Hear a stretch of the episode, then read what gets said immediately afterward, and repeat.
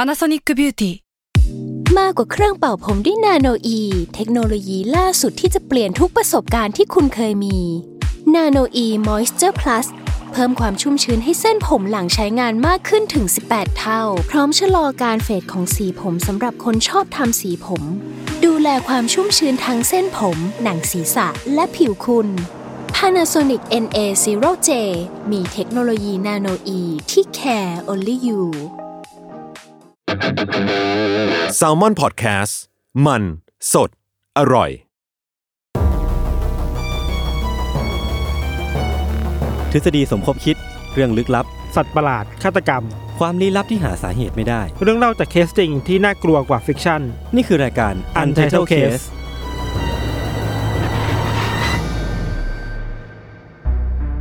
สวัสดีครับ ยินดีต้อนรับสู่รายการ Untitled Case เอพิโซดที่ 208 นะครับ สวัสดีครับ ก็ยินดีต้อนรับสู่รายการ Mission to Moon Podcast ครับกับผมรวิทยานุสาหะ หารหารไม่ใช่ฐาน หันหัน ครับ ขอโทษคุณรวิทย์นะครับ ครับผม แต่ว่าทีมวันเนี้ยเราคือมิชชั่นไง ผมก็เลยคิดว่า อ๋อ เอออยากจะให้มันมีแบบเกริ่นเข้าเรื่องแบบคนที่มีภูมิ Mission to Pluto Stay out of the orbit อ่าอันนี้ฟังเยอะ มีก็คือเราล้อทั้งเครือแล้ว ทั้งเครือแหละ มิชชั่น ทั้งเครือแหละ มิชชั่นทูแซลมอน อ่ะ นะครับ เอ้ย ใครยังไม่ได้ฟังตอนที่เราไปออกกับพี่แฮมก็ไปฟังกันได้นะ ก็ไปฟังกันได้นะ อืม รายการอะไรนะครับ Find Not Found Find Not Found อืม แล้วก็ช่อง Mission Mission to Pluto นะครับ ครับผม ผมอ่าอาทิตย์ที่ผ่านมาพี่โจเป็นไงบ้างครับ ไม่ใช่อาทิตย์ที่ผ่านมานะอาทิตย์นี้เลยเนี่ย อ่าก ำลังจะตายแล้ว คือสภาพหน้าตาพวกเราสองคนเนี่ยอิดโรย เพราะว่า ครับ ช่วงนี้เราก็ไปไปไหนมาไหนด้วยกันบ่อยนะ ครับ ส่วนใหญ่ที่เจอกันก็จะเป็นสถานที่ออฟฟิศลูกค้า เป็นต้น อ่าก็จะไปขายงานกัน ครับ หรือว่าห้องประชุม ห้องประชุม ห้องอัดพอดแคสต์ ไม่แน่ใจคือเราอยู่คนละแผนกกัน อ่ะ แต่ก็เจอกันบ่อย ใช่ ก็เป็นเรื่องราวดีๆนะครับ ผมก็คิดอยู่ว่าจบงานล็อตนี้ผมจะลางานสักสองเดือน อ่า ไม่ไหวแล้ว จะเอาอะไรกินปุนปุนๆจะกินข้าวอะไรครับ เออนั่นดิไม่ได้อะ ครั คุ บ ณปู ผม ลูก ก็ทุกคนก็สามารถกดเอ่อเจ็ดสองแปดสี่เพื่อให้กำลังใจพวกเราสองคนได้ คุณ นะครับ ก็เปลี่ยนเลขไปเรื่อย มันจะได้ไม่ซ้ำ ๆ เออแต่วันนี้นี่กังวลมากเลยนะ เพราะว่าอะไร คือความเหนื่อยล้ามันออกมาจากหว่างตาผมมากเลยตอนเนี้ยคืเฮ้ยอเหนื่อย ผม เหนื่อยล้าจัด ตา เลย มันจะหนักๆแสบๆปะมันเหมือนลื มั ม น ตาไม่ สุดๆ เต็มปะ เลยใช่ เออผมเป็นผมเป็น ใช่ ครับ แต่ก็ฝากให้กำลังใจพี่โจแล้วก็ทีมงานด้วยครับ แล้วก็ยศด้วยครับ ครับผม สู้ๆครับ ครับผม อืม อ่ะ อ่ะ อย่างที่บอกว่าเราอยู่กันในทีมมิชชั่นเนาะ ครับ มิชชั่นเนี่ยมันคือสิ่งที่เคยเป็นจุดที่ทำให้แบบคนฟังรายการเราเยอะขึ้นอ่ะ ใช่เออตอนนั้นชอบการที่ยศเคยเล่ามิชชั่นคนเป็นแพะเนาะ เออ เออ หรือว่าแบบแหกคุกอะไรเงี้ย หรือว่าที่แบบจำได้แม่นๆคือมิชชั่นแบบส่งยาของของหมาเบลโต้สักอย่าง อ่าอ่า เออ ใช่ ก็คือก็คือคนพูดถึงเยอะมาก ส แล้ว นุ มัน ก เป็น มาก เป็นช่วงที่แบบ UC คืออัพคูณสองอะ อืม เออแบบหกตอนต่อเดือน ต่อเดือนอ่ะ ทำไปได้ไงว่าตอนนี้ยังว่างงานอยู่ ใช่ใช่ใช่ คือตอนนี้ไม่ได้ คือ แล้ ลาว ก่อนแล้ว ตอนนี้คือแบบขอร้องอะอย่าเลย อ่าแต่ว่า แต่ว่า เราก็มีเทสท้องมาแทน ใช่ แต่มัน ครับ คือช่วงที่แบบเราได้เปิดการมิติการเล่าเรื่องแบบใหม่เนาะ รูทใหม่ เออคืออย่าง UC ตอนหลักเนี่ยเราจะเล่าเรื่องแบบเอ A C B D ๆอืม ไป E ต่ออ ม แต่มิชชั่นเนี่ยมันคือแบบมีการเล่าแบบตั้งแต่ต้นจนจบ สเตรทฟอร์เวิร์ด เออทำให้ มี คน คนตั้งเป้าอะไรบางอย่างไว้แล้วจะไป เออ ให้ได้ เออเหมือนแบบเป็นเป็นพล็อตกระแสหลักของมังงะที่แบบตัวออกตัวละครเอกก็จะไปอย่างเงี้ยกูจะมุ่ง อ่า ไปอย่างเงี้ย อ่า แล้วเราก็ไปติดตามดูชีวิตของคนคนนี้กัน อ่า ก็เลยว่าเออเป็นเรื่องราวที่มีเสน่ห์นะเวลาเราหยิบมาเล่า อืม อืม ชีวิตของหมวกฟางลูฟี่นี่เป็นมิชชั่นไหม เป็นมิชชั่นสุดๆ ก็คือตามหาวันพีซ อ่า เอออันนี้คือไลฟ์ไทม์มิชชั่น ชีวิตของยศบรรพพงศ์เป็นมิชชั่นไหม ผมไม่มีเป้าหมายใน ชีวิต ไม่เป็นไร ผมไม่มีเป้าหมายในชีวิต ไม่เป็น ลย ไร คนเราต้องมีเป้าหมายไหม เออและนี่ก็คือมิชชั่นทู Mission to Pluto นะครับ ครับ อ่ะ โอเค เชิญครับพี่โจ โอเค ก็ EP นี้ผมเริ่มก่อนครับ อืม คือเรื่องเนี้ยจริง ๆ แล้วถ้าคนในแวดวงครีเอทีฟ อืม อาจจะเคยได้ยินเรื่องมาบ้าง ครับ แต่เราว่ามันก็เป็นเคสที่น่าสนใจที่อยากหยิบนำมาเล่าอยู่ ทำไมต้องเป็นเนี่ยแวดวงครีเอทีฟอ่ะ อ้าวเดี๋ยวคุณฟังครับ อ่าโอ ผ เค มว่า ครับ คุณต้องรู้จักเขา อืม เรื่องนี้ครับ มันเกี่ยวกับชาวอังกฤษคนหนึ่ง อืม ชื่อว่าคุณอูบาบัตเลอร์ อ่าโอเค คุณกังนี่พูดบ่อยมาก ใช่โอ้ยเขาดูแบบ เขาเป็น FC นะ ไวบ์เดียวกันนะ เออเออ ไวบ์เดียวกันนะกังนี่ดูเป็นคนจะทำอะไรแบบนี้ได้ ครับ แต่ว่าอ่ะสำหรับที่ใครที่ไม่รู้จักเขานะครับ อืม คุณอูบาบัตเลอร์เนี่ย มีอาชีพเป็นนักเขียน อืม แล้วก็คนทำหนัง ครับ จริงๆ ไอตัวข้อมูลส่วนตัวของเขามันค่อนข้างหายากมาก ลึกลับมาก แทบเป็นคนโลโปรไฟล์อะไม่ค่อย อืม เปิดเผยต่อสื่อเท่าไหร่ แต่ว่า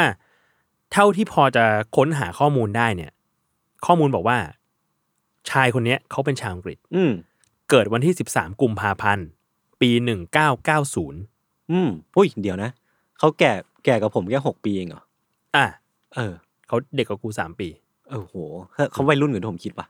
หรอ ครับ ถ้าตอนปีนี้เขาก็อายุประมาณสามสามอะไรเงี้ เอย อเออเออ นะ เออ โดยเขาเนี่ยเติบโตอยู่ที่เมืองเบอร์มิงแฮมครับ ครับ ประเทศอังกฤษ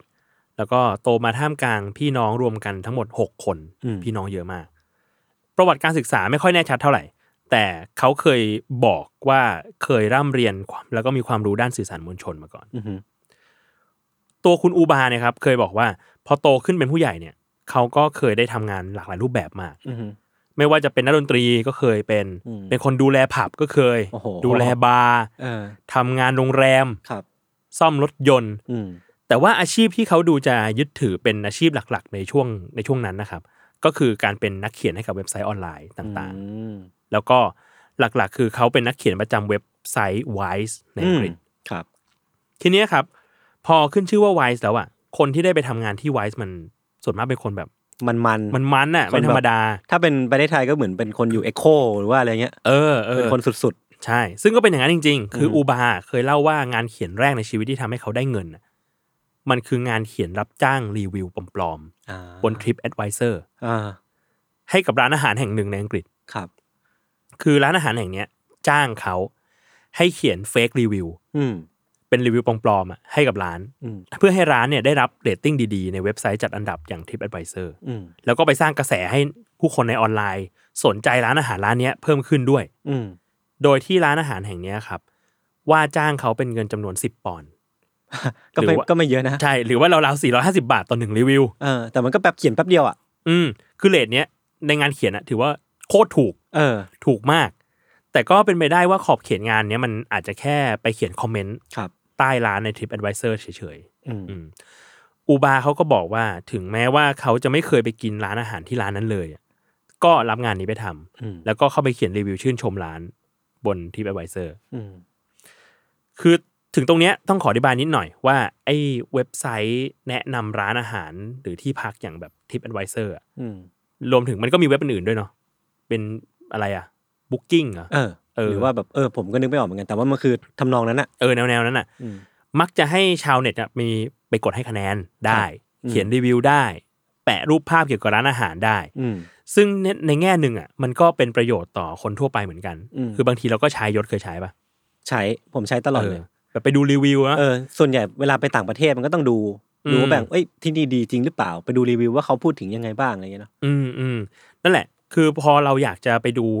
รูปหรือรีวิวของร้านอาหารเจ้าดังๆอ่ะก็ไปดูก่อน อืม ไปเสิร์ชดูก่อนรีวิวเป็นยังไง คะแนนเป็นยังไง รูปเป็นยังไง ประกอบการตัดสินใจอะครับ อืม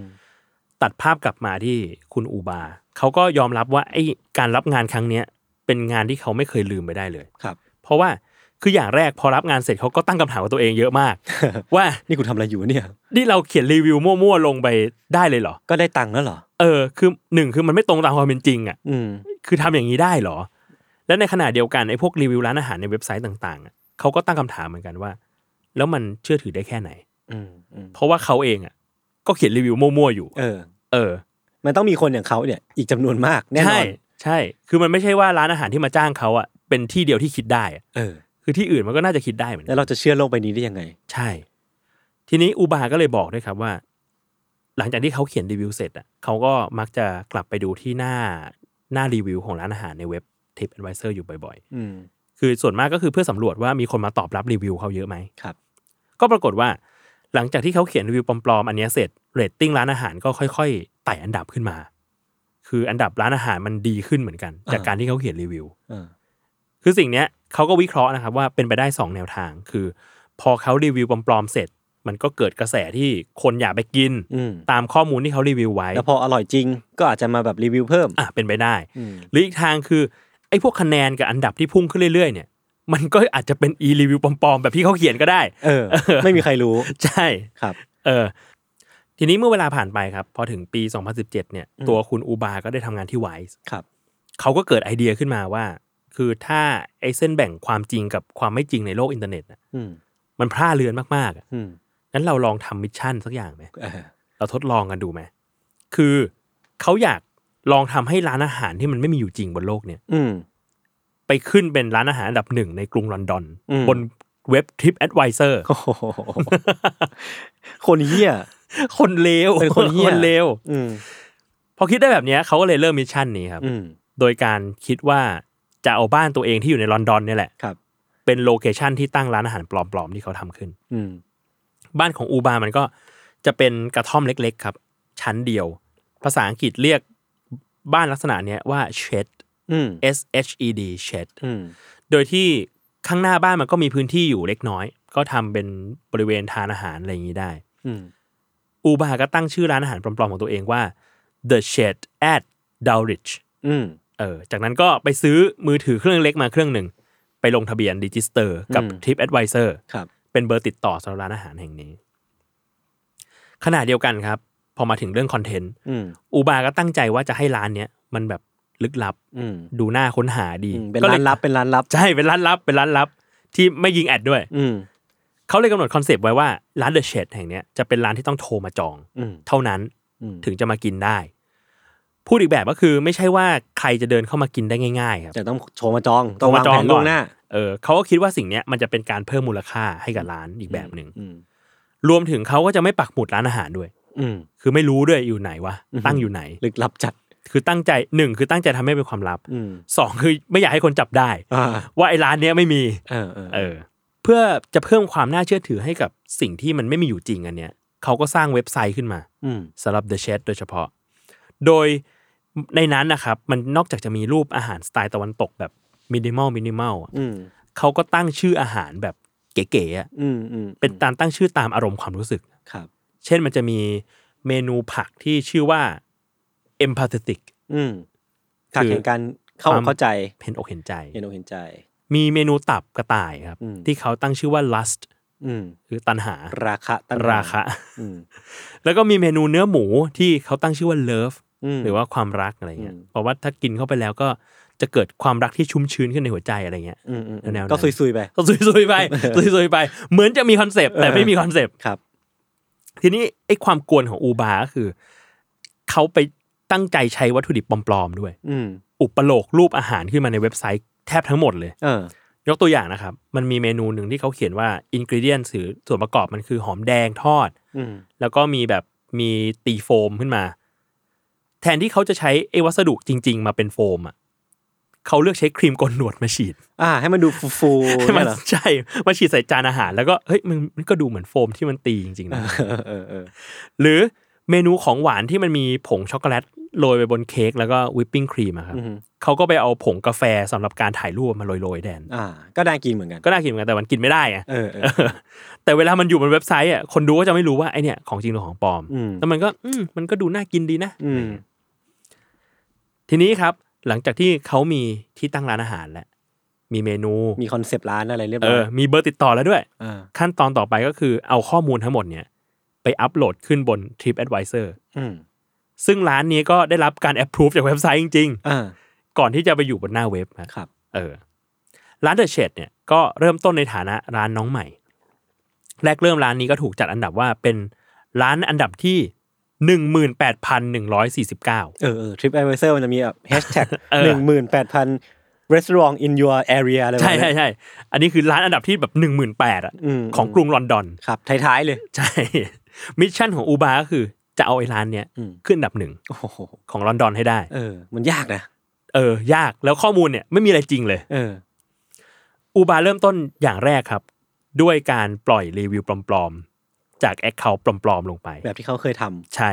อันนี้คือลงไปในหน้าของร้านเดอะเชดว่ารีวิวส่วนใหญ่ก็จะให้ดาวเยอะ ำอืม ๆ แล้วก็มีเขียนคำชื่นชมให้ความรู้สึกว่าแบบร้านนี้มันคุ้มค่ามากที่ไปมาอะไรเงี้ย แล้วก็ตรงกับรสนิยมชั้น อืม ที่เป็นแบบชนชั้นแบบอีลีทค่อนกลางอ่ะ อ่า เออในเมืองแห่งเนี้ย แล้วเขาเขียนเองหมดเลยปะหรือว่าเขาก็จ้างๆเพื่อนหรือว่า ไม่ไม่รู้ในนี้ไม่ได้บอกไว้ อืม แต่คิดว่าเขาเองก็เคยรีวิวปลอมๆอ่ะ อืม คิดว่าเขาเองก็ทำเองคนเดียวได้ ครับ ยกตัวอย่างครับ มีอันนึงเขียนว่า เราอยากไปกินอาหารที่ร้านนี้มาก อืม แต่เสียดายที่เขารับจองแค่ทางโทรศัพท์เท่านั้น อ่า แล้วก็เหมือนจะหมดหวังแล้วนะ แต่เมื่อไปหลายสัปดาห์ ก็ได้รับโทรศัพท์กลับมาว่ามีโต๊ะว่างแล้ว อ้าว นี่มีคนแบบเคยไป สร้างสตอรี่มาแล้ว สร้าง ว่า สตอรี่ ร้านเนี้ยแม่ง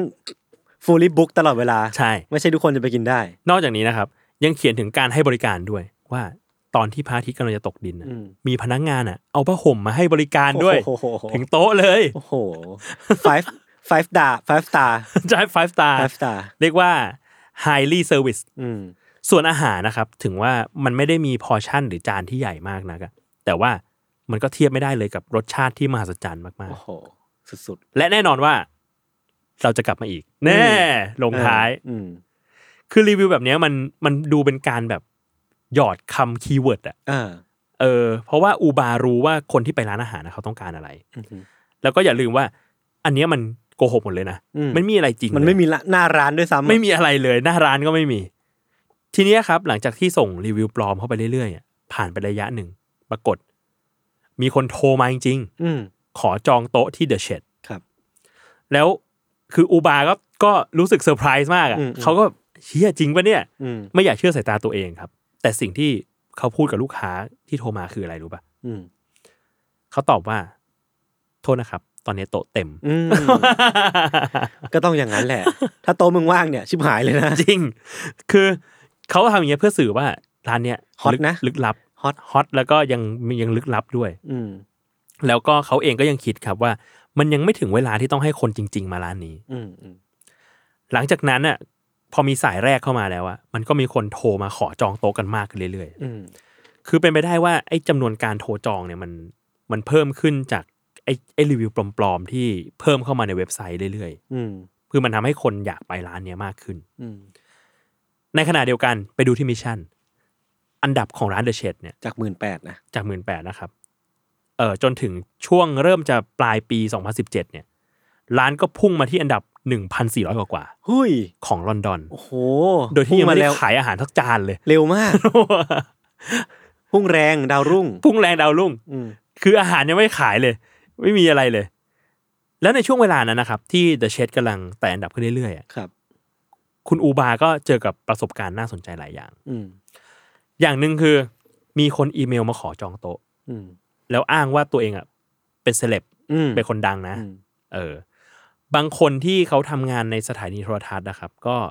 ติดต่อขอจองโต๊ะผ่านอีเมลบริษัทมา พวกคุณต่อย เออ อะ อะไรปไรประ ระ มา มา ณเนี้ณเนี้ ย ยเพื่อจะให้เห็นว่าเขาเป็นคนสำคัญ เขาต้คอง รับ มาได้กินที่นี่ อืมอืมอืม แล้วยังมีบริษัทบางแห่งอะครับ ที่พยายามคาดเดาที่อยู่ของร้านเดอะเชดว่าอยู่ตรงไหน อืม เพื่อที่จะส่งตัวอย่างสินค้าของตัวเองมาให้ อ่า แล้วก็หวังว่าเดอะเชดเนี่ยจะคิดว่าตัวเขาโด่งดัง แล้วก็ อ่า เอาไปรีวิวหรือบอกต่ออีก เป็นเซลล์เป็นเซลล์ เออ อืม ยังมีอีกครับ ถึงขั้นมีคนส่งเรซูเม่มาขอสมัครงาน โอ้โห ที่เดอะเชดเลย เออเออ แล้วที่ย่าสนใจมากครับ คืออยู่ดีๆ ก็มีเพื่อนบ้าน อืม ที่เขาเคยเห็นหน้าอูบามาก่อน อยู่ๆก็มาแบบทักทายอะ อืม แล้วก็มาถามว่ารู้ไหมว่าเดอะเชดมันอยู่ตรงไหน อืม หรือบางคนที่คาดเดาว่าตัวอูบาน่าจะทำงานที่ร้านนี้ อืม ก็ส่งอีเมลมาหาตัวเขาเลย ทำไมอ่ะทำไมถึงคิดว่าอุบาทำงานที่ร้านเนี้ย มันน่าจะอยู่ใกล้ๆบ้านเขาอะ อ๋อ เอออยากให้เขาช่วยจองโต๊ะให้หน่อยได้ไหมเนี่ย อ่าอ่าอ่า ก็มี ในตอนที่ The s h a d ถึงจุดพีกอะครับ อูบาบอกว่ามันมียอดเซิร์ชหาร้านเนี้ยมากกว่า 89,000 ครั้ง ภายในหนึ่งวัน โอ้โหนี่มันร้านอาหารแบบใดฮอตมากนะ ฮอตสุด เออ ๆ แล้วความน่าสนใจก็คือพอร้านมันลึกลับมากๆอะแต่ว่ารีวิวมันดีสุดๆ ไปเลยอะ อืม มันก็เลยทำให้คนสงสัยใครรู้อะอยากที่จะหาโอกาสมากินข้าวที่ร้านนี้สักสักครั้งหนึ่ง อืม เออ เยอะมากๆ จนกระทั่งครับ ถึงวันที่หนึ่งพฤศจิกายน ครับ เป็นระยะเวลาประมาณ 6 เดือน อืม หลังจากที่อูบาเริ่มต้นโปรเจกต์นี้ครับ ร้าน The Shade at Dulwich เนี่ย อืม ก็ก้าวขึ้นสู่ร้านอาหารอันดับห นึ่ง โห บนเว็บไซต์ TripAdvisor ได้สำเร็จ โอ้โห โดยที่ยังไม่เคยมีใครไปแดกที่ร้านนี้สัก ไม่ คน เคย ไม่เคย ไม่เคยขายอาหาร ไม่เคย เออ มีใครไปเหยียบ เออ ถึงจุดนี้ครับ ก็เหมือนว่าอูบาก็ได้ทำตามเป้าหมายตัวเองสำเร็จแล้ว มิชชั่นนี่คือ complete แล้ว คอมพลีทแล้ว อืม เขาสามารถปิดตัว The Shade ไปเลยก็ได้นะตอนเนี้ยแต่สิ่งที่เขาทำก็คือ เขาจะยอมเปลี่ยนบ้านตัวเองเป็นร้านอาหารจริงๆหนึ่งวัน อืม โดยจะให้คนเนี่ยมาทานอาหารจริง ๆ ที่บ้าน อืม สิ่งที่เขาทำก็คืออูบาได้สุ่มโทรกลับไปหาคนที่เคยโทรมาจองโต๊ะไว้นะครับ โดยบอกว่าแบบ เอ้ยตอนเนี้ย พอดีเลยเราจัดงานเพรสรีลีส อืม ก็เลยอยากจะชวนคุณมาทานร้านอาหารเนี้ย อืม ฟรี ๆ เลย มาหน่อยนะ มาหน่อยที่เดอะเชด อืม ซึ่ง ก็ก็เราก็คิดกันว่าจริง ๆ อาจจะเสี่ยงแบบเลี่ยงการโดนฟ้องก็ได้ คือแบบเมื่อกินฟรีเหอะไม่ต้องจ่ายตังค์อะไรเงี้ย อืมอืมอืม เออ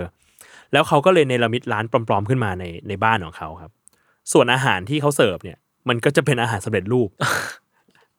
อาหารแช่แข็ง เออ มาอุ่นไมโครเวฟให้คนกิน โอ้ ก็คือปลอมจนแบบวินาทีสุดท้ายอะ อืมอืมอืม เออ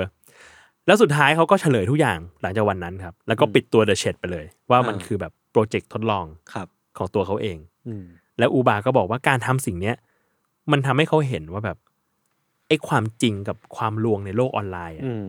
จริง ๆ มันเหมือนมันแทบไม่ต่างกันเลยนะ มันเป็นแบบเส้นบางๆผ้าเรือนผ้าเรือนมากเลยนะ เออ คือเราจะเชื่อสิ่งที่อยู่บนออนไลน์ได้ได้แค่ไหนอะ เออ แล้วเขาก็เลยรู้สึกว่าไอ้สิ่งที่เราเห็นว่ามันดังมากๆอะมีชื่อเสียงมากๆในอินเทอร์เน็ตอะมันอาจจะเป็นเรื่องหลอกลวงหมดเลยก็เป็นได้นะ เหมือน อืม ที่เขาเองก็ทำมาแล้วอะ อืมอืมเขาคือ อันนี้คือเรื่องพิสูจน์เลยว่ามันแบบ เราจะเชื่ออะไรบนอินเทอร์เน็ตได้แค่ไหนวะ เออ ในเมื่อ ต้ เรา ง สามารถสร้างร้านอันดับหนึ่งขึ้นมาโดยที่ ไม่ต้องทำเฮี้ยอะไรเลย ใช่ คือแบบโอ้โห มันต้องผ่านการรีเช็คเยอะมากอะ เออเออ นั่นแหละครับ ครับ มิชชั่นของคุณอูบา แล้วเขาก็ทำสิ่งนี้เอามาเป็นแบบสารคดี เป็นวิดีโอ ใช่ ตัวหนึ่งที่ที่อยู่ในไวซ์เนาะ เออ ต้อง ก็ ถามว่าคุณอะต้องเคยเห็นเขาอยู่แล้วคุณอูบาบัตเลอร์ ใช่ใช่เคยเคยดูคลิปนี้ อ่า จริงมันมีแบบวีรกรรมป่วนๆของเขาอีกหลายอันนะแต่ผมจำไม่ค่อยได้อะ ผมเห็นอันหนึงที่จำได้คือเขาเขาไปแฟชั่นวีคอะไรสักอย่างหนึ่งอะ อ่า เขาพยายามแบบทำแต่งตัวเป็นเซเลบแล้วไปแฟชั่นวีคอะ เออ มันคือ มันคือแบบ แพร้งของฝรั่งที่มันแบบมันครีเอทีฟอะ ใช่ ไอ้คล้ายๆกันคือมีนาธาน for you ที่มันจะใกล้ๆกันกับแบบเป็นแบบฝรั่งคนหนึ่งที่เขาก็ช่วยคนแบบ สมมุติว่าเหมือนน่าจะเคยเล่าไปในเทรดทอกแล้ว อืม สมมติว่าแบบเปิดร้านขายของมือสอง อืม อยากเพิ่มยอดขายทำไงดี อืม เขาก็เข้ามานั่งหน้าเครียดเลย ผมจะช่วยคุณเอง วิธีที่เขาทำคือเปลี่ยนให้เปิดให้ร้านเนี่ยเปิด 24 ชั่วโมง อ่ะ แล้วเขาอ่ะก็จะไปชวนคนที่นั่งอยู่ในบาร์แถวๆนั้นอ่ะ เออ ชวนชวนคุยกันเฮ้ยเป็นไงบ้าง ผมอ่ะมีร้านอ่ะร้านแถวนี้คุณไปกับผมไหมก็จูงจูงมือมา เออ แล้วก็ให้คนเมาอ่ะเดินเข้าไปในร้านมือสอง เออ แล้วก็ทำข้าวของทุกอย่างพังหมดเลย เอ้า แล้วก็แล้วก็ให้จ่ายค่าชดเชย คนเลว คือแบบจากกราฟนิ่งๆอ่ะวันนั้นวันเดียวยอดขายพุ่งทะลุ บอกว่า เพราะว่าต้องจ่ายค่าชดเชยเนี่ยมันคือแบบว่าความแบบความความเลวความชั่วช้าของคนประเภทเนี้ย เออ ซึ่งมันก็ทำให้เราเห็นถึงความมันมันมันแบบเป็นภารกิจบางอย่างที่ ที่พี่เบนซ์กับพี่วิชัยน่าจะทำได้ เออ กูก็เชื่อไงนเหมือนกัน เอ นะ อเออเออเออ ก็ น่า ล ส อง นใจ ดู นะ ลองดูครับ คุณ ครับ คุณเบนซ์คุณวิชัย แซลมอนเนี่ยเปิดเปิดเนี่ยซีรีส์วิดีโอใหม่ให้กังทำให้เบนซ์วิธีแกล้งคน กังไปถอดเสื้อ เออ ในที่ต่าง แล้วก็คือให้กังไปถอดเสื้อในในโรงเรียน แล้วก็ให้ทุกคนในนั้นน่ะทำตัวเหมือนปกติหมดเลย ๆ เออ เฮ้ย นี่ป่ะ กังเป็นแบบเหมือนเรื่องนิทานเรื่องพระราชาเปลือยอะ อ่าอ่าอ่า คือทุกคนเราไปแกล้งทุกคนว่าคนเนี้ยใส่เสื้อ แต่จริงๆเราไม่ได้ใส่ เอ้ยเอาปะ เออ เอาป่ะ เออ โอ้ยไม่เห็นโอ้ยเสื้อสวยมากเลยเนี่ย แล้วคนก็จะแบบเสื้ออะไรอ่ะ แล้วแล้วคนคนนี้ก็จะแบบ อุ้ย ผมหาเนื้อผ้าแบบนี้มานานแล้ว โอ้ยใส่อย่างนี้ไม่ร้อนเหรอ เออ ลายนี้ชอบมากเลยวงเนี้ย เออน่าสนใจนะ น่า ครับ ถ้ากังฟังอยู่ ถ้าใครอยากดูก็กดช่างมัน ช่างมัน พิพ์อยากดูมา เออพิมพ์ว่าพิมพ์แฮชแท็กครับ กัน เสื้อมีไว้ใส่ ครับ ครับ เรามาช่วยกันคนละไม้คนละมือ คนละไม้คนละมือครับ ครับ อ่ะ ผม โอเค เรื่องผมว่าประมาณนี้ครับ ครับ ก็เดี๋ยวติดตามเรื่องยศหน่อในเบรกหน้าครับ ครับ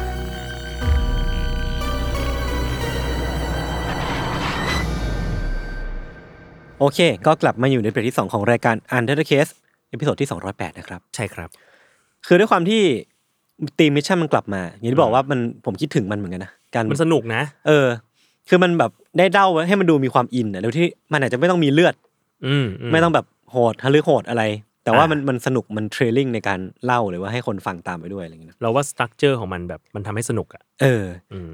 คือผมก็เลยแบบคิดถึงวันเก่าๆ แล้วก็อยากลองเอาเรื่องทำนองที่ผมเมื่อก่อนเคยเล่าบ่อย มา อืม ลองเล่าอีกรอบหนึ่ง อืม ก็ยังไม่เฉลยแล้วกันเรื่องเกี่ยวกับอะไร ก็ เฮ้ย ค่อยๆ ฟังไป บ้านะ พี่ก็ เอ๊ะแต่พี่เดาไม่ออกหรอกเอ้ยเดาออกแหละช่างแม่งเถอะ บ้านะ มันก็ไม่ได้คาดไม่ถึงอะไรขนาดนั้น อ๋อเหรออ่ะโถ ครับ อันนี้คือตากไว้ก่อนเลย อืม เรื่องนี้มันเป็นเรื่องราวที่เริ่มต้นขึ้นในปี 1702 ที่ อืม ลอนดอนที่อังกฤษนะครับ อืม ปีนั้นเนี่ยเป็นปีแรกที่ผู้ชายคนหนึ่งชื่อว่าแจ็คเชพเพิร์ด อืม เป็นตัวเอกของของเรื่องนี้ อืม ได้เกิดออกมาแล้วก็ลืมตาดูโลก เอ๊ะชื่อคุณคุณเหมือนกัน ฮะ พี่รู้จักเหรอ ไม่อ่ะอาจจะไม่ก็ได้ อ่า ชื่อชื่อมันโหลชื่อมันโหล อ่า แจ็คด้วยเชฟเพิร์ดด้วย เชพเพิร์ดครับ อ่า แจ็คเนี่ยเกิดมาในครอบครัวที่ค่อนข้างยากจนในย่านสปิตฟิลที่ลอนดอน ซึ่งเป็นย่านที่ในช่วงนั้นนะครับเป็นชะเป็นย่านที่อุดมไปด้วยแบบมิจฉาชีพ อืม โจรปล้นสลม เหล่าคนร้ายเป็นวินเลนอ่ะ อืม เออแล้วก็เหมือนเป็นแบบมีเป็นย่านที่มีโสมเพณีอยู่เยอะ ก็ทุกคนน่าจะพอเดาชีวิตของเขาได้ว่าเขาน่าจะต้องผ่านอะไรมาค่อนข้างมากพอสมควรหรือว่าต้องต่อสู้มาค่อนข้างเยอะ ในช่วงวัยรุ่นเนี่ยตัวแจ็คเองเนี่ยก็ได้ไปฝึกงานเป็นช่างไม้ครับแล้วก็ค่อยๆ สั่งสมประสบการณ์ของตัวเองมาเรื่อยๆ จนเก่งกาจขึ้นเรื่อยๆ มีความเชี่ยวชาญมากขึ้น อืม จนเวลามันผ่านมาถึงปี 1722 อายุ 20 ปี อืม ตอนนั้นน่ะเขาฝึกการเป็นช่างไม้มาได้แบบ 5 ปีเต็มๆแล้วอะพี่โจ ครับ ก็เรียกได้ว่าแบบเอ้ยเริ่มเก่งกล้าสามารถ อืม เมื่อก่อนมันเข้าใจว่ามันน่าจะเป็นเหมือนเป็นแบบ apprentice กับ master เนอะ อ่า เป็นแบบ อ่า เด็กฝึกกับเจ้าของโรงไม้ที่แบบแข็งแกร่ง อ่า เป็นคนเก่งกาจ อ่า เด็กฝึกตัวเนี้ยก็จะต้องไปฝึกทุกๆวันทำงานไปด้วยฝึกไปด้วย อืม เหมือนเป็น internship แล้วก็จนถึงวันที่พร้อมที่จะไปแบบเปิดร้านของตัวเองเนี่ยก็จะเรียกว่าสำเร็จหลักสูตร เป็นเจไดกับพาราวัน อะไรประมาณนั้น เออ ซึ่งพอห้าปีปุ๊บเนี่ยในปีหนึ่งเจ็ดสองสองเนี่ยแจ็คขาดอีกแค่ปีกว่าๆก็จะสำเร็จหลักสูตรนี่แหละ แล้วก็พร้อมที่จะเป็นช่างไม้มืออาชีพแหละ อืม แต่ปัญหาตอนนั้นคือด้วยความที่เขายังอายุแค่ยี่สิบอ่ะพี่โจ อืม เขายังเป็นวัยรุ่นเต็มที่ เป็นแบบเด็กที่กำลังแบบหลงระเริงไปกับโลกแห่งแสงสี อืม เออ คือตัวเขาอ่ะเป็นคนที่หน้าตาดีอยู่แหละ เป็นแบบเด็ก เป็นผู้ชายตัวเล็กๆ น่ารักน่ารัก รอยยิ้มมีเสน่ห์ หน้าตาขาวผ่อง ตาโตกลมดำดูน่ารักดี อืม ทำให้ตัวแจ็คเนี่ยเหมือนเป็นเป็นคนที่ป๊อปปูล่ามากๆ ในย่านเริงรมแถวๆที่เขาอยู่ อืม ไม่ว่าแบบเดินไปตรงนั้นเขาจะมีแบบคนกรีดกราร์ดหรือว่าเป็นคนที่เข้าไปเมื่อไหร่ก็จะเป็นแบบเป็นที่ต้อนรับของผู้คนในย่านนั้น เป็นหนุ่มป๊อป เออ อืม ช่วงนั้นน่ะด้วยความที่ยังยังอายุแค่ยี่สิบเนี่ยเขาก็เลยถูกกิเลสตัณหา ลากไปจนเสียศูนย์อยู่พอตัว อ่า เออ ช่วงเวลานั้นนะครับแจ็คได้ไปติดพันกับโสเภณีคนหนึ่งชื่อว่าเอลิซาเบธ าฮะ ชื่อเล่นของเธอคือเบสละกันผมเรียกว่าเธอว่าเบสเนาะ อืม แจ็คเนี่ยทุ่มเทให้กับเบสทั้งใจจนแบบโงหัวไม่ขึ้น ช่วงนั้นแจ็คก็คือไปอยู่กับเบสตลอดเวลา ติดเหล้าหลงระเริงหลงระเริงไปกับความมัวเมา จนสุดท้ายเนี่ย มันก็ส่งผลกับงานหลักของเขาที่เป็นแบบเด็กฝึกการเป็นช่างไม้ อืม มันส่งผลหนักขึ้นหนักขึ้นเรื่อยๆ จนเขาเนี่ยเริ่มมีนิสัยที่เปลี่ยนไปพี่โจแบ อื บ ม เริ่มไม่ฟังเจ้านาย เริ่มไม่ฟังมาสเตอร์แหละ อืม มาสเตอร์สอนอะไรมาไอ้ไอ้ไอ้นี่ก็หัวดื้อแล้วเริ่มแบบเริ่มเป็นหัวขี้เลื่อย คือท อ่า ำตามงานที่ทำคือแบบมึงมึงพูดอะไรกูไม่ฟังแบบ เออ เออไม่เอาอ่ะไม่เป็นไร อืม ต่อต้านแบบดื้อดื้อมากๆ แล้วก็มีนิสัยที่เปลี่ยนไปอย่างชัดเจน อืม แต่ทีเนี้ยสิ่งที่แจ็คตอนนั้นต้องการอ่ะมันไม่ใช่ไม่ใช่ achievement ในการเป็นแบบช่างไม้ที่เก่งกาจ อืม เขาต้องการเงิน เออ ซึ่งเงินเนี่ยมันไม่ได้เสกขึ้นมาง่าย ๆ หรือว่าการเป็นช่างไม้มันไม่ได้ไม่ได้เจเนเรตเงินให้เขาขนาดนั้นอะ อืม เขาก็เลยต้องหาแบบแหล่งการสร้างรายได้อื่น ที่ไม่ใช่ไม่ใช่การเป็นช่างไม้ อืม ก็คือการเทรดคริปโต ฮะ ไม่ ใช่ ฮะ เออ คริปโตหนึ่งปีพันปีพันเจ็ดร้อย หนึ่งพันเจ็ดร้อยเขาเริ่มเขาเลือกที่จะเป็นหัวขโมย โอ้โหเรื่อง เพื่อ ดี หารายได้เสริม คือมันมีแบบว่า เฮ้ย เราไปเรียนแบบเรียนดำเรียนแบบทำนู่นทำนี่เพิ่มดีไหม เออ เรียนแบบจับปลา หารายได้เสริมดีไหม หรือว่าเป็นพ่อค้าดีเปล่า อ่ะ ไม่ เป็นโจร หัวขโมยเป็นโจรง่ายกว่า คือด้วยการยุยงของเบสที่เป็นแฟนเขาเนี่ย ตัวแจ็คเองเนี่ยก็เริ่มเข้าสู่โลกของการเป็นหัวขโมย ทีละนิด เขาเริ่มจากการขโมยของชิ้นเล็ก ๆ อย่างช้อนเงินแบบซิลเวอร์สปูน อ่า ตามบ้านของคนที่เขายังไปทำทำไม้อยู่อะ อ๋อ เออ ก็แบบ เอ้ย สวัสดีครับ ผมซ่อมให้แล้วนะครับบาย แต่ในในกระเป๋าคือมี มีช้อนอยู่ มีแบบของเล็กๆน้อยๆที่เขาหยิบติดมือกลับมา อืม แล้วก็ไม่ได้ใช้โอกาสในการแบบไปทำงานที่นู่นที่นี่อะหยิบข้าวของเก็บติดมือมาตลอดเลยเว้ย เป็นคนแบบ เนี่ย มือมือไว อ่า เออ แล้วก็หยิบมาตลอด แล้วก็ของเนี่ยมันเริ่มเป็นของชิ้นใหญ่ขึ้นเรื่อยๆ คือ ม ผมไม่แน่ใจว่าในยุคนั้นคืออะไร แต่สมมติว่าในยุคนี้แล้วกันเนาะ มันคือเริ่มจากการหยิบตะเกียบ ช้อน ช้อนกลาง ทีวี ตู้เย็น เฮีย อะไรพวกเนี้ยที่มันแบบเริ่มใหญ่ขึ้นเรื่อยๆ แล้วก็เอาไปขาย อืม จนเขาเนี่ยเริ่มได้เงินจากมันมากขึ้น โดยที่ไม่เคยโดนจับได้เลย หรือว่าไม่เคยโดนสงสัยด้วยซ้ำอะ เออ แสดงว่าของมันต้องไม่ใหญ่ขนาดนั้น แต่ว่าเขาก็จะเป็นคนที่เนียนหรือว่ามีเครดิตพอสมควรทำให้คนเนี่ยเชื่อในตัวเขาว่าเขาอันน่าไม่น่าใช่หัวขโมยหรอก เออ เหมือนแบบถ้าพบว่าของหายไปก็แบบไม่ใช่นี่หรอก อืมคืออ ม ถ้าสมมติว่ามันเปรียบเทียบง่ายๆเลย มีของหายไปจากบ้าน อืม แล้วคนต้องสงสัยคือกังกับต้นกล้า อืม เราก็จะคิดว่ากังเป็นถูก ปะ เราก็คิดว่ากังมันขโมยหัวขโมยเพราะ ใช่ ต้นกล้ามันแบบ เพ ดู ราะ ช้า ถ้าถ้าต้นกล้าเราก็จะสงสัยแค่ว่ามันลืมปิดน้ำให้เราหรือเปล่า แค่นั้น แค่นั้น แต่ เอง กังเนี่ยคือ ของหาย ของหาย ของหายชัวร์ อันนี้อันนี้สนิทกันเลยเลยแซวนะครับ ครับ นั่นแหละมันคือแบบกลายเป็นว่าตัวตัวแจ็คเองก็คือลอยลำมาตลอดไม่เคยโดนจับได้เลย อืม พอได้เงินมากขึ้นน่ะทำให้เขาตัดสินใจที่จะเปลี่ยนแปลงตัวเองครั้งสำคัญ อืม คือการเลิกเป็นช่างไม้ มุ่งเข้าสู่การเป็น หัวขโมยเต็มตัว กดไมเซ็ต คือเขาอะเดินไปลาออกกับมาสเตอร์เขาเลยเว้ย ทางนี้แบบใกล้จะจบหลักสูตรเต็มทีอย่างที่ผมได้เล่าไป อ่าฮะ แล้วก็มุ่งเข้าสู่หนทางของการเป็นหัวขโมยเต็มตัว แต่ว่ามันยังคงมีแบบมีรับจ็อบแบบเป็นเป็นช่างไม้ฟรีแลนซ์อยู่บ้างนะ อ่า เออแต่ก็หลักๆ คือฟูลไทม์คือการเป็นหัวขโมย ครับ โอเค มันมีหลักฐานสำคัญที่ที่มันบ่งบอกให้เห็นถึงแบบตัวคาแรคเตอร์เดเวล็อปเมนต์ของตัวแจ็คเหมือนกัน อืม มันบ่งบอกว่าเขาอะเริ่มไม่เกรงกลัวตดกฎหมายอีกต่อไปแล้วเว้ย เออ มันมีเหตุการณ์หนึ่งคือตัวแฟนของเขาที่ชื่อว่าเบสเนี่ยถูกจับเข้าคุกแห่งหนึ่ง อืม และถูกปฏิเสธไม่ให้เข้าเยี่ยม คือแจ็คเนี่ยไม่สามารถไปเข้าเยี่ยมกับเบสได้คือเหมือนแบบ เออ โทษมันร้ายแรงอยู่พอสมควร อืม สิ่งที่แจ็คทำอ่ะคือเขาก็บุกเข้าไปในคุกแล้วก็พาเบสออกมาแบบง่าย ฮะ ๆ คือผมไม่รู้ว่าแม่งทำได้ยังไง แต่ว่าเท่าที่ไปอ่านมาเนี่ย คือบุกเข้าไป เออ เอาตัวเบสออกมา แล้วก็ใช้ชีวิตอยู่อย่างสงบสุขต่อไปมึงทำได้ยังไง simple as that เออ simple as that มันแสดงให้เห็นถึงความแบบไม่เกรงกลัวในกฎหมายของของแจ็คอะว่า เอ้ยมึงทำไมอ่ะก็กฎหมายอะตะคุก เออ คุกมีตารางมันเอาไว้ขังคนอ่อนๆอะกูเก่งอะเออ กูไม่กลัว ผมรู้สึกว่าชีวิตเขาอะเหมือนคนที่อยากกินเผ็ดเป็นอะแล้วเขาก็เลยค่อยๆ กินแบบเผ็ดน้อยๆ ก่อน เออเออเออเออ ขโมยของเล็กๆ ก่อน จน ตอน เริ่ม นี้ แบ แบบ บแกล่งกล้า ตอนนี้คือกินตำปูปลาร้าแล้ว เออสบายแล้ว เออ พริกสิบเม็ดยี่สิบ เม็ เม็ ด ดอะไรก็ว่าไป นั่นแหละมันคือแบบเหตุการณ์สำคัญที่ทำให้เห็นถึงคาแรคเตอร์ของแจ็คว่าเป็นคนแบบห้าวๆประมาณนี้ อืม จนกระทั่งครับมาถึงเหตุการณ์หนึ่งในปี 1724 อืม ตอนนั้นเนี่ยแจ็คอายุประมาณแบบ 22 อะไรประมาณนั้นครับ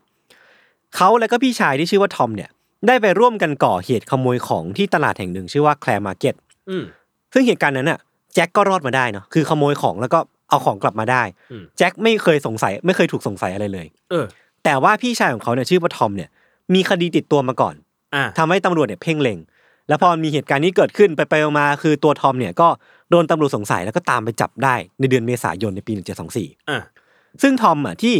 กลัวจะโดนโทษตัวเองแบบ กลัวจะโดนโทษหนักแล้วก็โดนแขวนคออ่ะ เออ ก็เลยดิ้นรนแล้วก็ใช้เครือกสุดท้ายเนี่ยในการบอกว่า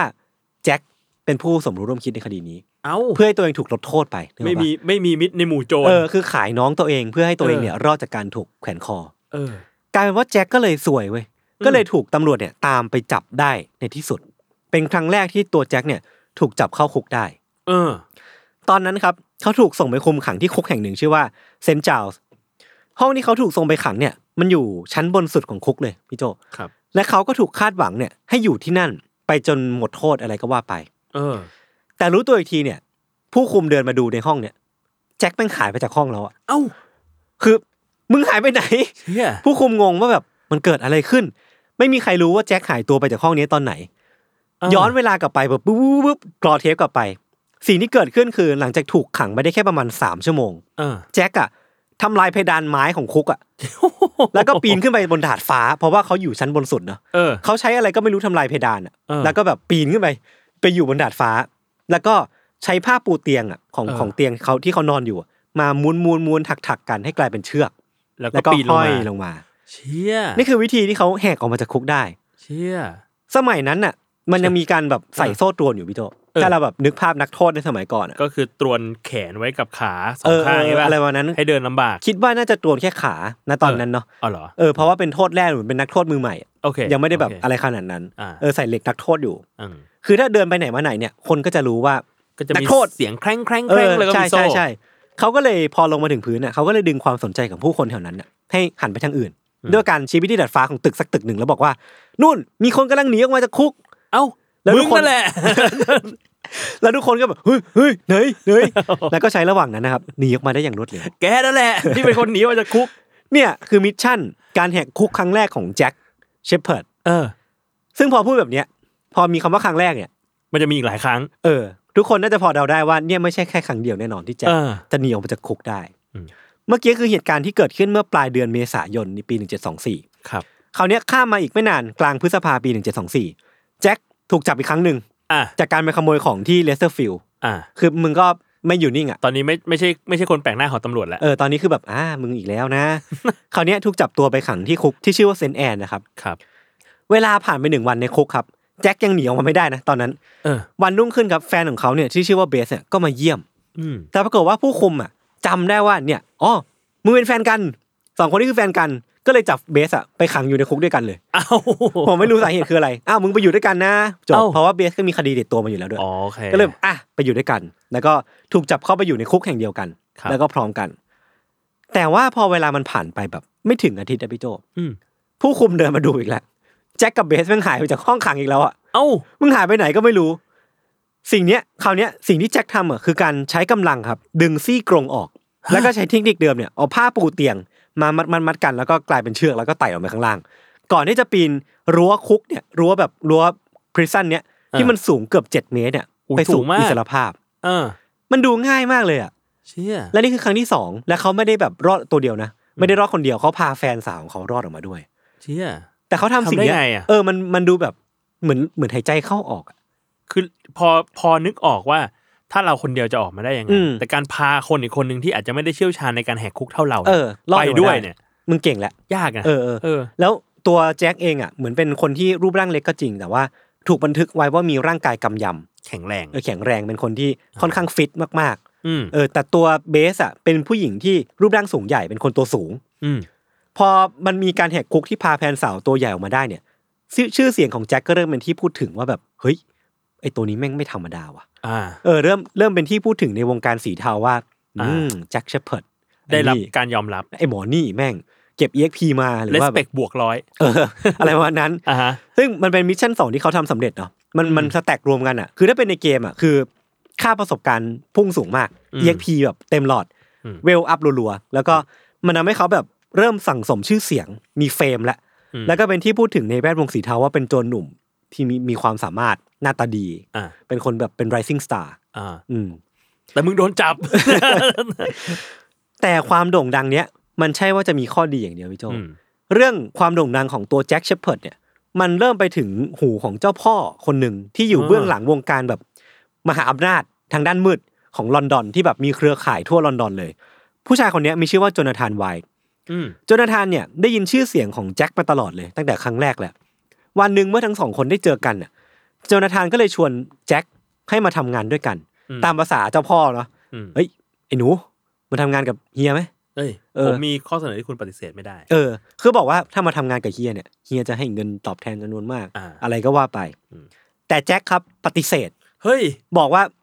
น่ะไอ้ดอนนี้ดิดแมน เด็กเด็กมันห้าว เออ คือไม่รู้ว่าปฏิเสธด้วยสาเหตุอะไร แต่ว่าแม่งปฏิเสธ อืม สิ่งเนี้ยทำให้โจนาธานโกรธมาก โจนาธานที่เป็นเจ้าพ่อ แล้วก็รู้สึกว่ามีอีโก้สูงอะไม่ยอมให้ใครหักหน้าง่ายๆก็เลยคิดที่จะแก้แค้นด้วยการที่จะหาด้วยวิธีทางในการจับตัวแจ็คเข้าคุกให้ได้ อืม วันที่เขาลงมือในการก่อเหตุเนี่ย คือเขาอะออกอุบายเอาแฟนสาวของของแจ็คที่ชื่อว่าเบสเนี่ย มามอมเหล้า อืม ให้เมาจนเธอเนี่ยยอมสารภาพคายจนคายที่อยู่ของแจ็คมา แล้วเขาเนี่ยก็ทำการแจ้งตำรวจ ให้ไปจับแจ็คที่ที่บ้านพักของเขา อืม สุดท้ายเนี่ยแจ็คก็ถูกจับกลุ่มตัวจริง เป็นครั้งที่สามแล้วๆป่ะเป็นครั้งที่สามคราวเนี้ยแจ็คถูกส่งตัวไปยังคุกที่ชื่อว่าคุกนิวเกต อืม ซึ่งดูเหมือนว่าคราวเนี้ยโทษของเขามันจะหนักหนามาก เพราะว่าจากการตัดสินคดีก่อนๆหน้านี้รวมกับนู่นนี่นั่นเนี่ย แล้วก็แหกคุกอีก เออโดนคนนู้นคนนี้เพ่งเลงเพิ่มเนี่ยโทษที่แจ็คโดนอ่ะคือโทษประหารชีวิตเลยเว้ย อ่า คือมันคือมันร้ายแรงมากๆเว้ย อืม แต่แล้วครับ ในวันที่หมายตัดสินโทษประหารชีวิตเนี่ย มันออกมาจากศาลอ่ะหมายศาลมาแล้วจ้า อืม มันเดินทางมาถึงคุกอ่ะแจ็คหายตัวไปจากคุก อีกแล้ว ครั้งห นึ่ง คือวันนั้นน่ะหมายสารแม่งเพิ่งออกมาสดๆร้อนๆเลยเว้ยและวันกับวันวันโทษประหารเนี่ยมันก็ถูกกำหนดเรียบร้อยแล้วด้วยนะครับ แต่ตัวนักโทษประหารเนี่ยแม่งหาย ไม่อยู่ ไปจากคุกอ่ะ โอ้ เออ โห สิ่งที่เกิดขึ้นวันนั้นครับ คือเบสแล้วก็เพื่อนสาวเนี่ยได้ไปเยี่ยมแจ็คที่คุก แล้วก็พูดคุยเพื่อดึงความสนใจจากผู้คุม ในระหว่างนั้นนะครับแจ็คก็ใช้ช่วงจังหวะที่ผู้คุมไม่สนใจเขาเนี่ย ในการค่อยๆ เอามือเนี่ย คลายแท่งเหล็กที่หน้าต่าง ในห้องของเขาเนี่ย ค่อยๆ ดึงแบบเขย่าเขย่าอย่างปุ๊บแล้วก็ดึงปุ๊บออกมา ฮะ ก่อนที่จะใช้ข้อข้อได้เปรียบในการเป็นคนตัวเล็กของเขาเนี่ย อ่า ค่อยๆ มุดมุดหนีช่องหน้าต่างเนี่ยออกไปจนจนออกไปข้างนอกได้ อ๋อ เออแล้วก็ใส่เสื้อผ้าผู้หญิง อืม ที่เบสเนี่ยเตรียมมาให้ อืม แล้วก็เดินออกไปสู่อิสรภาพ อืม แบบมึงมึงง่ายจังเลย ง่ายอี วะ กแล้วอ่ะ เออ ไม่ใช่แค่นั้นพี่โจ หลังจากที่ออกมาจากคุกสำเร็จอ่ะเขายังเดินออกมา ไปขึ้นม้า อืม ต่อด้วยเรือ แล้วก็ต่อรถม้าอีกทีห นึ่ง เพื่อมุ่งไปยังโกดังที่เขาซ่อนเอาข้าวของที่เขาขโมยเอาไว้อ่ะ เออ แล้วก็เอาสิ่งนั้นอะไปขาย เออ คือมันคือแบบโหมึงจบมิชชั่นสวยเหลือเกินอ่ะ เออ โดนจับโทษประหารรอดมาได้ แล้วก็กลับไปเอาของที่ขโมยมาไว้ได้ มาขาย ไม่เสียหายอะไรเลย เออ แล้วก็กลับมาใช้ชีวิตอย่างอย่างสุขสบายต่อไปอ่ะ เออ คือพอจบภารกิจเนี้ยไม่ว่าไม่ว่าคุณจะชอบเขาหรือไม่เนี่ย คุณจะต้องแบบ respect เขาขึ้นมา ต้ นิ อ ด ง นึ ซู ง ฮกขึ้นมานะ ว่ามึงว่ามึงเก่งเหลือเกินในเรื่องการแหกคุก ซึ่งไม่ใช่เรื่องดีนะครับ เออเก่งเหลือเกิน เอ เนี่ย อคือกลายกลายเป็นว่าจากเดิมที่ดังอยู่แล้วอะตอนเนี้ยแจ็คกลายเป็นคนที่ดังยิ่งกว่าเดิม คือไปกลายเป็นโจรเซเลบมีความกล้าหาญมีความสามารถที่จะเข้าเข้าออกคุกได้อย่างตามใจชอบ เออ เออเป็นเหมือนเป็นฉายาของคนที่พูดกันว่าไอ้นี่แม่ง master of prison ว่ะ เออ อันนี้ผมแต่งขึ้นมาเองนะแต่ว่าตัวเขาเองเนี่ยก็ยังคงถูกเพ่งเล็งโดยมหาอำนาจทางมาเฟียอย่างโจนาธานอยู่ อืม คือแบบไม่สามารถรอดไปจากสิ่งนี้ได้ และสุดท้ายครับ ในระหว่างที่แจ็คแจ็คเนี่ยกำลังหลบหนีพวกแก๊งของโจนาธานอยู่เนี่ยเขาก็ถูกตำรวจเนี่ยเข้ามาจับกลุ่มตัว แล้วก็ถูกส่งกลับมาที่คุกนิวเกตอีกครั้งหนึ่ง อืม ถูกจับเป็นครั้งที่สี่แล้ว อืมฮึ การกลับมาเข้าคุกอีกครั้งในฐานะคนที่มีชื่อเสียงเนี่ยทำให้ตอนนั้นนะครับแจ็คนั่งอยู่ในคุกเฉยๆอะแต่ว่ามีคนมาเยี่ยมเยียนเขาแบบไม่ซ้ำหน้าเลยพี่โจ เอ้า เป็นคนแบบ ดัง เจ้าขุน เฉย เจ้าขุนมูลนาย เป็นคนแบบคนนึงคนนี้เป็นคนใหญ่คนโต หรือว่าเป็นชาวบ้านที่รู้จักเขาจากจากชื่อเสียงที่เขาแหกคุกได้เนี่ย อยากจะมาเจอสักครั้งหนึ่งว่าไอ้แจ็คเชปเปิร์ดคนเนี้ยแม่งหน้าตายังไงวะ อ่ะ เออก็นั่งนั่งอยู่ในคุกแล้วก็มีคนแบบมาหานู่นนี่นั่น เออ คือแบบมันมันนอกจากจะมีแบบคนมาหาเยอะ ตัวเขาเองเนี่ยก็ถูกมาตรการที่มันค่อนข้างเข้มงวดมากขึ้น คราวเนี้ยถูกใส่กุญแจมือแล้วอย่างแน่นหนาเลย อืม แล้วก็ถูกโซ่ตรวนล่ามไว้กับพื้น เออ ก็คือแน่นหนามากๆจนแบบขยับเขยื้อนแทบไม่ได้ เออ คือมันก็ดู ราวแห แบ ละ บเออคราว แหละ เนี้ยมึงอยู่และมึงแบบไม่สามารถออกไปได้แล้ว แต่ว่าแม้จะโดนขนาดเนี้ยแจ็คเองก็ยังคงห้าวหาญเว้ย เออ เขามีจิตใจที่กล้าหาญ ครับ ในการพูดจาหมาหมาๆกับเจ้าหน้าที่ อ่าฮะ เขาบอกว่า เฮ้ย ถึงกูจะโดนขนาดเนี้ย กูก็ยังหนีออกไปได้เว้ย อ่ะ กูสามารถเอาตะปูเหี้ยอะไรเงี้ยไขออกไปได้ง่าย ๆ เลย อ่ะประกาศไว้ตรงนี้เลย เออ กูพูดตะโกนเลย ม แล้วก็ตะโกนหน้าไทายกับเจ้าหน้าที่ว่า นี่กูเชฟเพิร์ดนะเว้ย อืม ผู้คุมในเมืองเนี้ทุกคนเนี่ยเป็นแค่เศษเล็บของกูเท่านั้น โอ้โหอะไรมันจะขนาดนั้น พี่ห้าวมาจากไหนวะ พี่จุกอยู่ในคุ กนะ พี่เพิ่งโดนจับมาได้นะ เออ แต่ว่าแม้เขาจะปากดีครับ อืม แต่ถ้าพิจารณาดูดีเนี่ย แต่ถ้ามามาดูแบบปัจจัยแวดล้อมจริงๆ หรือว่ามาดูตามความเป็นจริงแล้วเนี่ย มันแทบจะไม่มีทางที่เขาจะออกไปจากที่นี่ได้เลย อืมอืม เรามาลองนึกภาพว่าเขาจะออกไปได้ยังไงวะ ในเมื่อมันมีคนเข้ามาหาเขาตลอดเวลา โซ่ก็ตรวนเขาอยู่กับพื้น อื มีกุญแจมือ อ่า ถูกล่ามนู่นนี่นั่นแน่นมากๆ มีผู้คุมเฝ้าตลอดเวลา คือสิ่งเดียวที่ขยับได้ก็คือปากที่ด่าเขาอื่นอยู่เลย ปากที่หมาและดี เออ ปากดี อืม นั่นแหละมันเลยยากมากๆเว้ย แต่สุดท้ายครับ จนเวลามันผ่านไปประมาณหนึ่งเดือนเนี่ย อย่าบอกนะ ยังมันมีอีเวนต์สำคัญเกิดขึ้น อ๋ ก่ อ อน โอเค อีเวนต์เนี้ยวันที่เกิดเหตุเนี่ย คือเล่าอย่างนี้ก่อน คือตัวแจ็คเนี่ยก่อเหตุกับเพื่อนร่วมเพื่อนเพื่อนร่วมชะตากรรมมาเสมอ เพื่อนคนเนี้ยเป็นสหายที่แบบไปก่อเหตุปล้นสะดมปล้นชิงทรัพย์กับเขากับมากับแจ็คมาเรื่อยๆเนี่ย เพื่อนคนเนี้ยมีชื่อว่าเบลก อืม ตัวเบลกเองเนี่ยก็ถูกเพ่งเล็งโดยแก๊งของโจนาธานเช่นกัน อืม ตอนนั้นน่ะเบลกถูกแก๊งของโจนาธานจับมา แล้วก็มีการขึ้นโรงขึ้นศาลกันมาการแบบไต่สวนคดีกันว่าจากการที่เบลกเนี่ยไปขโมยของมา ซึ่งปรากฏว่าเบลกเนี่ยก็ถูกศาลตัดสินว่าผิดจริง อืม ด้วยความโกรธแค้นเนี่ยเบลกก็เลยเอามีดนะครับ ฟันไปที่คอของโจนาธาน เอ้า ในศาลเลยนะ กลาง เอ้า ศาลเลย จนเลือดพุ่งออกมา โอ้ วุ่นวุ่นวุ่นวายมาก คือโจนาธานเนี่ยรอดไม่เสียชีวิตจากเหตุการณ์นั้น แต่ว่ามันเกิดความโกลาหลเกิดขึ้นในศาล อ่าเอาแล้ว ซึ่งศาลที่ว่าเนี่ยอยู่ภายใต้รั้วเดียวกันกับคุกนิวเกต อืม ที่แจ็คอยู่ในนั้น เออ ทำให้คืนนั้นนะครับ คืนหลังจากที่เกิดเหตุอีเวนต์วุ่นวายเนี่ย ตอนกลางวันเนาะ อืม พอมาถึงตอนกลางคืนเนี่ย ความวุ่นวายมันก็ยังคงอยู่เว้ย อืม มันยังมีความแบบ เอ้ย คนคุกคนเนี้ยแม่งตะโกนโวยวายว่ามันเกิดอะไรขึ้นเนี่ยอะไรขึ้น เออ หรือว่าผู้คุมก็บางคนก็ต้องไปช่วยเหตุการณ์ที่มันเกิดขึ้นในศาลเนาะ อืม แล้วมันก็เป็นคืนนั้นเองครับที่แจ็คเนี่ยฉวยโอกาสอีกครั้งหนึ่ง เออ แจ็คเนี่ยทำการสะเดาะกุญแจมือ แล้วก็โซ่ที่ล่ามขาของเขาไว้กับพื้นเนี่ยออกก่อนอย่างแรก อืม น่าจะเป็นด้วยตะปูที่เขาแบบเก็บมาจากไหนก็ไม่รู้ ผมก็ไม่แน่ใจเหมือนกัน ก่อนที่แจ็คเนี่ยพยายามที่จะออกไปทางปล่องไฟ อืม แต่ก็ออกไม่ได้เพราะว่ามันมีแท่งเหล็กกันเอาไว้อยู่ อืม เขาก็เลยดึงแท่งเหล็กเนี้ยออกมา แล้วก็ใช้แท่งเหล็กเนี้ยพังเพดาน อ่า จนพัง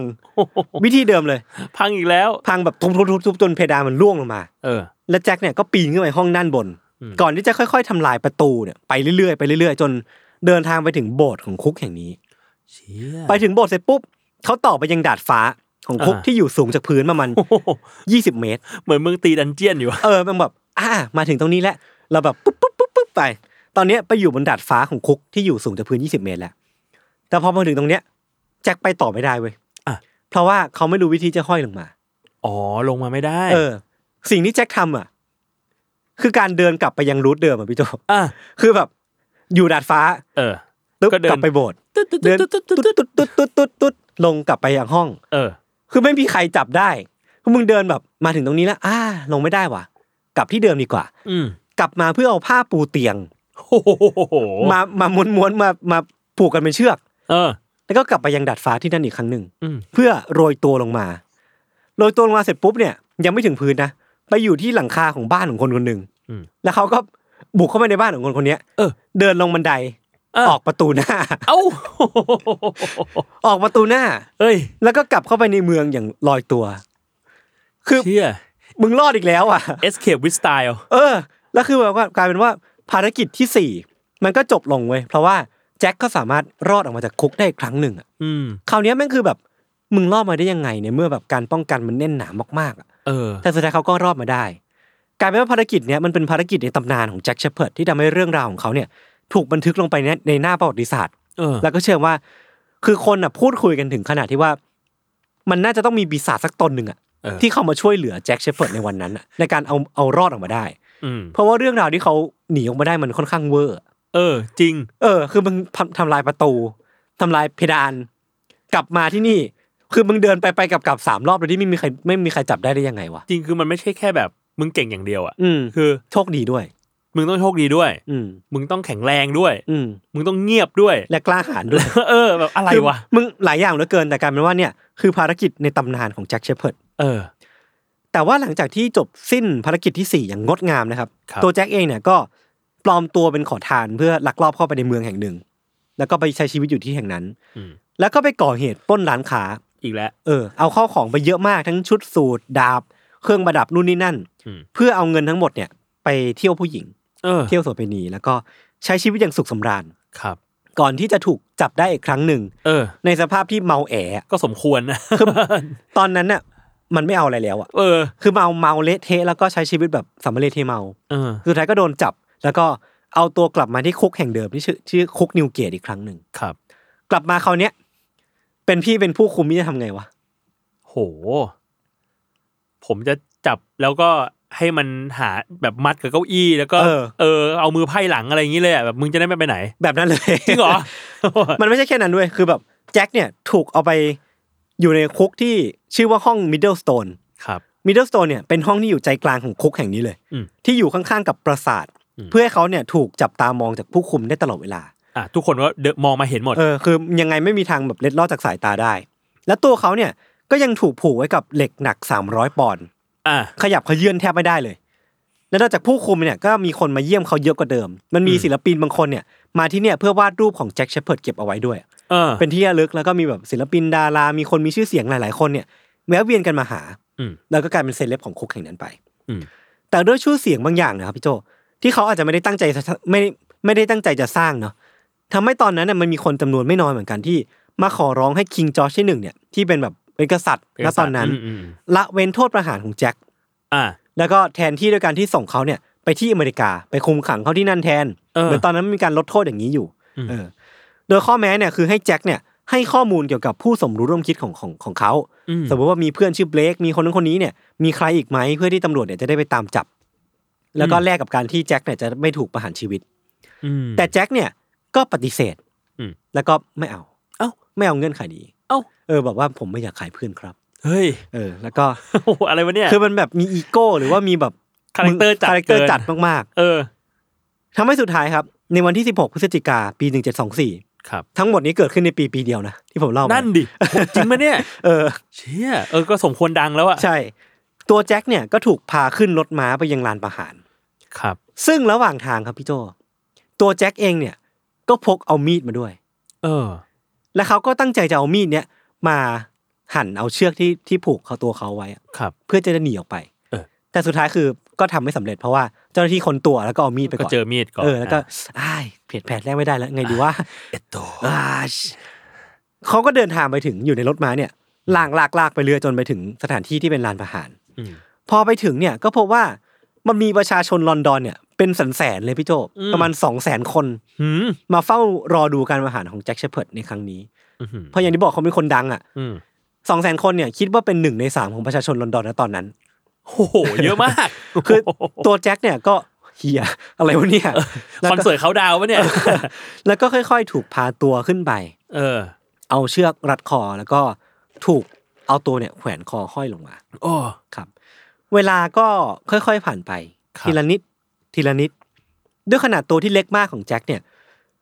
ทำให้เขาเสียชีวิตนานกว่าเพื่อนอะ ไม่หมดลมสักที เออคือแบบมันมันค่อนข้างมี MGH น้อยเขาเรียกว่าเป็นพลังงานน้อยอะ เออ ทำให้แบบรัดคอได้น้อยกว่าคนอื่น แล้วก็ โอ้ เสียนานมากกว่าแจ็คเนี่ย โอ้ จะสิ้นลม อ่ะทรมาน เวลามันผ่านไป 15 นาทีเต็ม อู้ ๆแจ็คถึงจะถูกตัดเชือกแล้วก็เอาศพของเขา พาตัวลงมา ลงมา เออ แต่ตอนนั้นเนี่ยแจ็คก็อยู่ในสภาพแบบแน่นิ่งไม่ไหวติงแล้ว ครับ แต่นั่นครับ ยังไม่จุดจบไม่ใช่จุเดี๋ยวด นะ จบของภารกิจของแจ็คครับ เดี๋ยวนะ เพราะก่อนหน้าที่จะถูกประหารครับ เออ เขาได้เตรียมกับเพื่อนไว้แล้วว่า นับวินาทีที่เขาถูกเอาตัวศพลงมาถึงพื้นอ่ะ เออ พวกมึงรีบวิ่งมาหามศพกูไปเลยนะ เออ แล้วหามไปที่หาหมอ ให้หมอเนี่ยปั๊มหัวใจกูกลับขึ้นมา เออ เออ ซึ่งเพื่อนเนี่ยก็เล็งและนาวินาทีที่แบบถูกเอาตัวห้อยลงมาเนี่ย เพื่อนมันก็แบบเตรียมสปรินต์และทรีทูวันโกจะวิ่งไป อืม แต่ปรากฏว่าทำไม่สำเร็จ เพราะว่ามันมีแบบฝูงชนจำนวนมากอะครับ ต้องการที่จะเข้าไปดูศพของแจ็ค เออ ฝูงชนเหล่านั้นน่ะก็บังทางของเพื่อนๆของแจ็คเอาไว้ เอ้า จนไม่สามารถเข้าไปเอาตัวของของศพของแจ็คออกมาได้ เออ และสุดท้ายครับ ในวันนั้นครับแจ็คก็ทำมิชชั่นไม่สำเร็จ ครับ แล้วก็เสียชีวิตลงในที่สุด โท เกือบแล้วเกือบแล้ว เกือบแล้ว เกือบมีมิชชั่นที่ห้าแล้ว คือเตรียมกับเพื่อนไปแล้ว เออ สุดท้ายก็จบลงเพียงเท่านี้ ครับ คือเป็นชีวิตของคนคนหนึ่งที่จริง ๆ แบบชีวิตของเขาก็ไม่ได้มีมิชชั่นอะไรหรอก แต่ว่ามันมีซับมิชชั่นเกิดขึ้นเยอะมาก ๆ ในชีวิตของเขา เออ เป็นอีเวนท์ที่แบบ มึงถูกจับเข้าคุก และมิชชั่นย่อยๆคือการแหกคุกออกมา อืม และเขาก็ทำมันได้สำเร็จถึง 4 ครั้งเต็ม แต่ว่ามีครั้งที่ห้าเนี่ยแหละที่ต้องการที่จะมีชีวิตรอดแต่ก็ทำไม่สำเร็จนะครับ ครับ คือเรื่องราวแล้วก็วีรกรรมของแจ็คเชฟเพิร์ดเนี่ยก็ไม่ได้ตายจากไปตามเจ้าของ เพราะว่ามันยังคงถูกหยิบยกมาเขียนเป็นหนังสืออา ทำเป็นบทละครเวทีโด่งดังมากมาย เลยเหรอ เออรวมถึงเป็นแบบ โอ้โห แรงบันดาลใจให้กับนักหนังหลากหลายเรื่องมากๆในยุคปัจจุบันนี้ ครับ เออก็สามารถไปอ่านเรื่องราวของเขาเพิ่มเติมกันได้ ผมว่ามันเป็นคนที่มีสีสันดีอะชีวิตมีสีสันแล้วก็สนุกดีแต่ว่าไม่แนะนำให้เอาเป็นเยี่ยงอย่างนะครับ เพราะว่าสิ่งที่เขาทำเนี่ยยังไงมันก็คือการทำให้คนอื่นเดือดร้อนแล้วก็ผิดกฎหมายนั่นเอง มันก็เป็นอาชญากรรมอยู่ดี เออ อืม ประมาณนี้ครับพี่โจสนุกไหม สนุก ผมว่าแบบเละเทะอะ ถึงจุดที่แบบว่าอ่ะแล้วแหละอ่ะแล้วแหละแล้วก็อย่าบอกนะ อย่าบอกนะ อย่าบอกนะว่า มี มึง อีกเหรอ แล้ว เออ จนสิ้นวาระสุดท้ายของเขาเนี่ยเขาก็ยังไม่ล้มเลิกที่จะมีชีวิตรอดต่อไป เขาดูเหมือนแบบ เป็นคนที่มีแผนการตลอดเวลา เออเออเออเออในหัวแม่งคิดอะไรอยู่ตลอดเวลา เออ ครับ มันน่าสนใจตรงนั้นแหละ อืมอืม อืม ครับผ ประมาณนี้ครับ ครับ ก็คิดถึงฟิลการล่ามิชชั่นเหมือนกัน ครับ ก็เดี๋ยวอาจจะกลับมาเล่าในอีกครั้งในอนาคต ครับ ถ้าใครอยากฟังมิชชั่นอีกก็ ก็สามารถแจ้งกันมาได้ อืม เออ เพื่อเราจะเอาธีมนี้กลับมาเรื่อย ครับผม ๆ ครับผม โอเค งั้นวันนี้พวกผมสองคนก็ลาไปก่อน ครับผม ติดตามรายการ Under the Case ได้ทุกช่องทางของ s ม m e r Cast นะครับ สวัสดีครับ สวัสดีครับ